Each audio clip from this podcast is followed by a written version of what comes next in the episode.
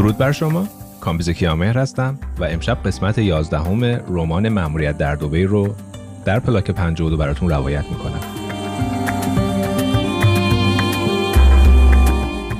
در قسمت دهم داستان ما پایان حساسی داشت. چون پیشبینی فیتسلود از اینکه اظهار نظراتش درباره اختلاف عرب و اسرائیل در مصاحبه با سام گولد همون خبرنگار نیویورک استار کار دستش میده به حقیقت پیوست و بعد از شکست اسفناک کشورهای عربی در جنگ شش روزه جون 1967 هیئتی مأمور رسیدگی به احساسات ضد اسرائیلی در بین کارمندان سفارت آمریکا در تهران شد.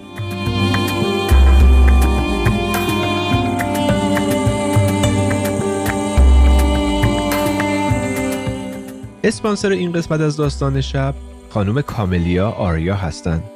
خانم آریا به اتفاق دخترشون در سال 2016 شرکت پرستاری در منزل آریان رو در ونکوور تأسیس کردند.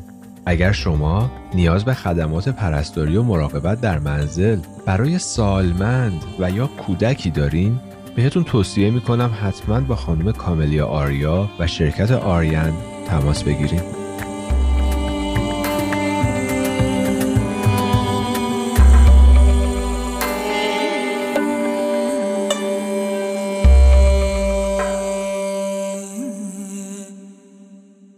تصمیم کنگره آمریکا برای تعیین کمیته برای بررسی رویکرد کارمندان سفارت آمریکا در تهران سفیر رو از هر جهت نگران شگفت زده کرده بود. از همه بدتر وضع خود فیتز بود که از انعکاس اون مصاحبه کذایی در واشنگتن سخت یکه خورده بود. اگرچه جنرال فیلدینگ رئیس بخش اطلاعات سفارت آمریکا به ظاهر با فیتز ابراز همدردی می کرد و به خوبی می‌دونست که فیتز قربانی توطئه‌ای از ناحیه سام گلد حیله‌گر شده ولی در برابر فشارهایی که علیه سرهنگ فیتز بهش وارد میومد چاره جز تسلیم نداشت از نظر جنرال فیلدینگ به گزارش و سام گلد از سوی فیتز دردی رو دوا نمی‌کرد. شرایط به قدری بحرانی شده بود که یکی از نماینده های یهودی کنگره آمریکا بدون پرس‌وجو درباره صحت و سقم گزارش سام گلد خواستار اخراج سرهنگ فیتز از خدمت ارتش آمریکا شده بود. در چنین اوضاع و احوالی فیتز نامه حاکی از همدردی رو پس از سالها از ناپدریش که در آمریکا زندگی می‌کرد دریافت کرد. این نامه که از چند جمله کوتاه تجاوز نمی‌کرد پس از گذشتن از زیر دست ماموران سانسور سفارتخونه به دستش رسیده بود. فیتز در خردسالی به خاطر ازدواج مادرش با این مرد به یک مدرسه شبانه روزی فرستاده شده بود.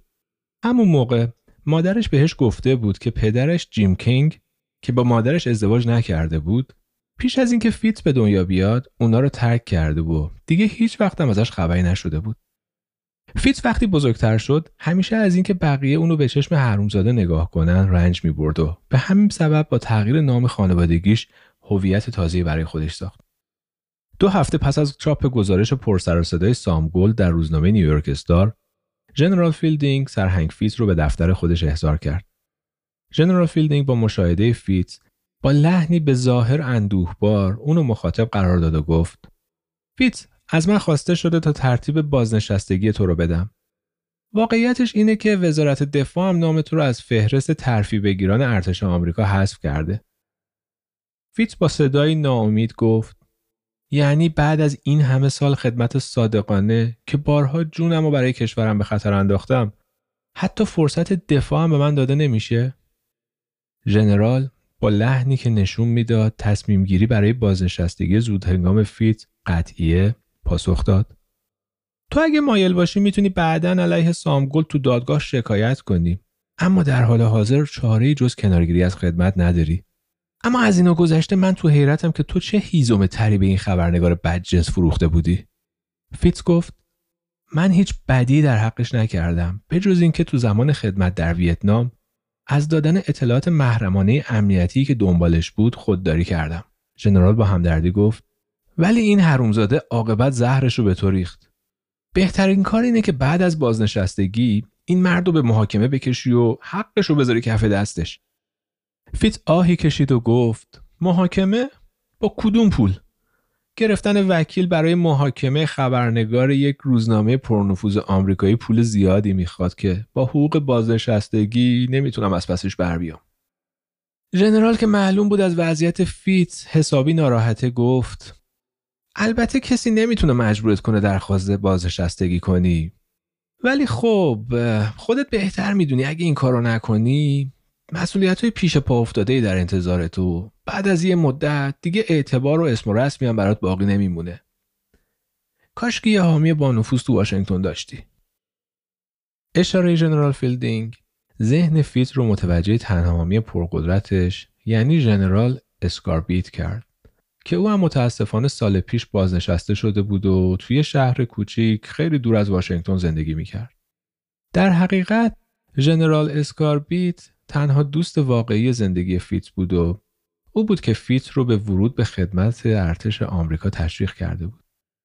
گذشت ایام نتونسته بود حقیقت ناشی از طفل نامشروع و تنها و بیپناه بودن رو از ذهن فیت پاک کنه. فیت در آخرین سالهای جنگ جهانی دوم پا به دانشگاه گذاشت. اما شرایط سخت زندگی و تنگی معیشت ناچارش کرد تا در نیمه های راه با رفتن به زیر چتر حمایت مالی ارتش تحصیلات دانشگاهیش رو ادامه بده.